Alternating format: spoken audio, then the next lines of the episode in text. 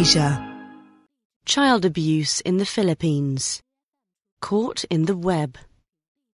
The archipelago is a global hub for child pornography. At first he was very kind, just like an angel, says a 19-year-old of the man who recruited her into the Philippines' cyber sex industry. But at the end he was evil. The end took 5 years to come. One of a dozen siblings, she left her poor family on the island of Mindanao with a pimp who had promised her an education. Instead, she was made to cavort in front of web cameras. "I didn't know that I would be a cybersex model," she says. 6 other children were part of the den, 2 of them just toddlers. Sent to schools where they improved their English, the children received money for beauty products and treatments so as to present themselves more alluringly to customers. Similar stories abound in the Centre of Hope, a clean, bright shelter for children just outside Manila. It is adorned with lanterns and trees for Christmas. Teachers, social workers and psychologists are among those who attend its festive parties. Residents, most of them teenagers, sleep in bunk beds in dormitories that they tidy themselves. The shelter lies hidden behind an unmarked gate. This is so that criminal gangs, and in some cases family members who have made money by exploiting the 50 girls and 1 boy who live at the facility, cannot find it. Cheryl Lucino of the Visayan Forum Foundation, the charity that runs the centre, says the problem of online exploitation is worse than ever before. Of the billions of online searches for pornography that occur around the world each month, those involving children account for just a tiny proportion, but that still creates a lucrative business opportunity for the immoral. Hans Hout from Terre des Hommes, a Dutch charity which researches online sexual abuse, says that accurate information on the number of victims in the Philippines is impossible to obtain.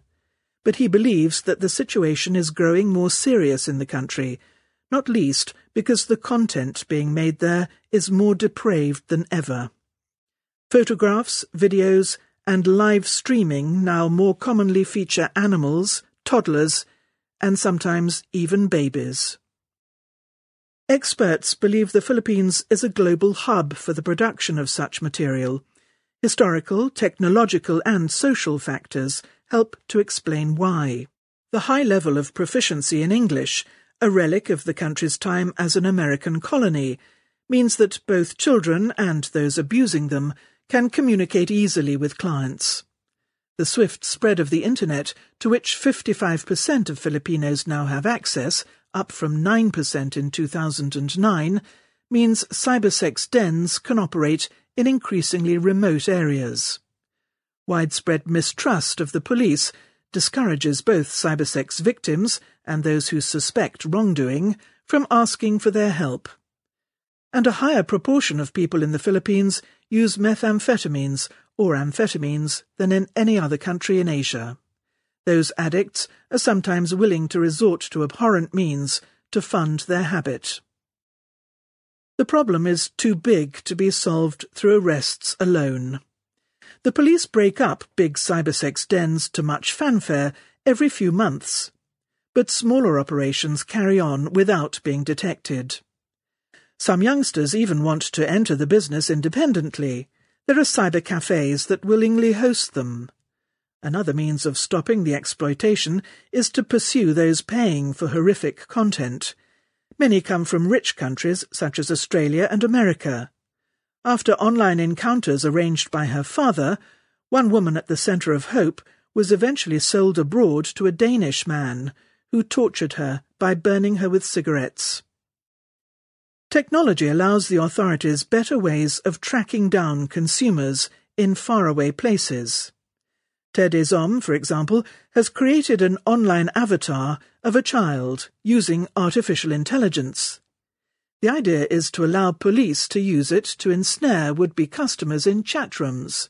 Mr. Hout says that a recent 6-week pilot project conducted by the Philippine police was a big success. The Australian authorities and Interpol, a group through which the world's police forces cooperate, are interested too. But once wrongdoers have been identified with the help of the avatar, legal complexities stemming from the international nature of the online interactions mean that the police can only issue a warning message. Several countries, including America, Britain, Canada and Israel, as well as the Philippines, are modifying their laws in response to the jurisdictional morass of online horrors. Indeed, lawmakers around the world are taking the problem of child pornography increasingly seriously. In 2006, just 27 countries had enacted strong legislation to combat it. That number had risen to 82 a decade later, according to the International Centre for Missing and Exploited Children, a charity.